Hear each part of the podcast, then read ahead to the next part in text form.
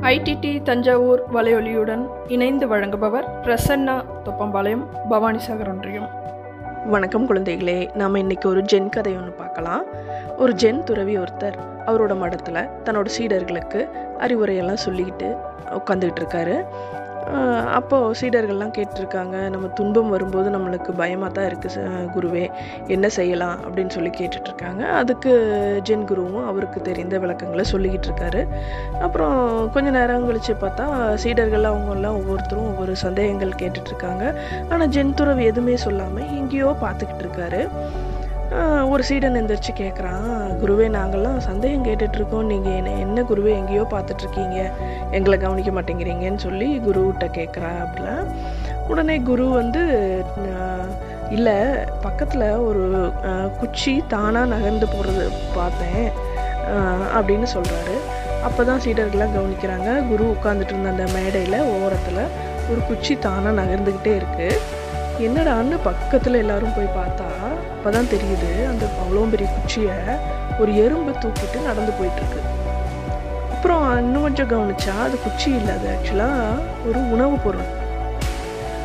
அந்த உணவுப் பொருளை அந்த எறும்பு தூக்கிட்டு நடந்து போயிட்டு இருக்கு சொல்றாரு குரு அது உணவுப் பொருள் எவ்வளோ பெருசு எவ்வளோ கனமுடையது ஆனால் அது வந்து கனமாக இருக்குங்கிறதுக்காக அது விட்டுட்டு போயிடுச்சா? இல்லையே. அதுவும் தன்னம்பிக்கையோடு தூக்கிட்டு அதோட இடத்துக்கு தூக்கி செல்லுது இல்லையா அந்த ஒரு தன்னம்பிக்கையை தான் நான் சொன்னேன் அப்படின்னு சொல்லிட்டு இருக்காரு இப்படி சொல்லிக்கிட்டு இருக்கும்போது கவனிச்சா அந்த குச்சி ஒரே இடத்துல நின்றுச்சு. சீடர்களும் கவனிக்கிறாங்க. பார்த்தா அந்த குச்சி குச்சியை எறும்பு தூக்கிட்டு தான் இருக்கு. ஆனால் அதுக்கு முன்னாடி கவனிச்சு பார்த்தா கொஞ்சம் குனிஞ்சு கவனிச்சு பார்த்தா ஒரு பெரிய விரிசல் இருக்குது அந்த விரிசலை தாண்டி அந்த எறும்புனால போக முடியல. அந்த உணவுப் பொருள் இல்லாமையே அந்த எறும்புனால தாண்ட முடியாது.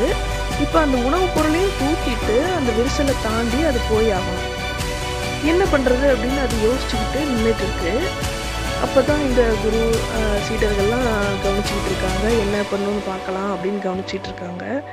இந்த எறும்பு என்ன பண்ணுச்சு தெரியுமா? அந்த உணவுப் பொருள் இருக்குது இல்லையா? அது ரொம்ப நீளமாக இருக்குது இல்லையா? அதைய அந்த விரிசலுக்கு குறுக்க அது வைக்குது. வச்சதும் என்னாச்சு?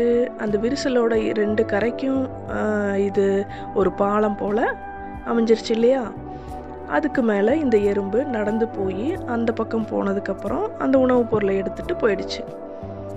எவ்வளவு புத்திசாலித்தனமாக இந்த எறும்பு செய்திருச்சு பார்த்தீங்களா அப்போ தான் ஜெயின் குரு சொன்னார் சீடர்கள்கிட்ட பார்த்தீங்களா அந்த எறும்பு அந்த உணவுப் பொருளை தூக்கிட்டு போகிறது மட்டும் இல்லாமல் அந்த விரிசலை அது எவ்வளோ சுலபமாக புத்திசாலித்தனமாக தாண்டி போயிடுச்சு பார்த்தீங்களா இதே அதுக்கு கஷ்டமாக இருக்குங்கிறக்காக விட்டுட்டு போயிருந்தால் அந்த உணவுப் பொருளை அங்கேயே போட்டுட்டு அது திரும்பி போயிருக்கணும்.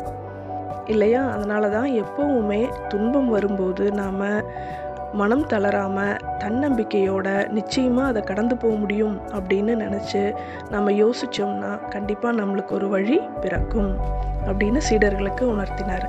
சீடர்கள் எறும்பையும் ஜென்குருவையும் ஆச்சரியமாக பார்த்துக்கிட்டு இருந்தாங்க.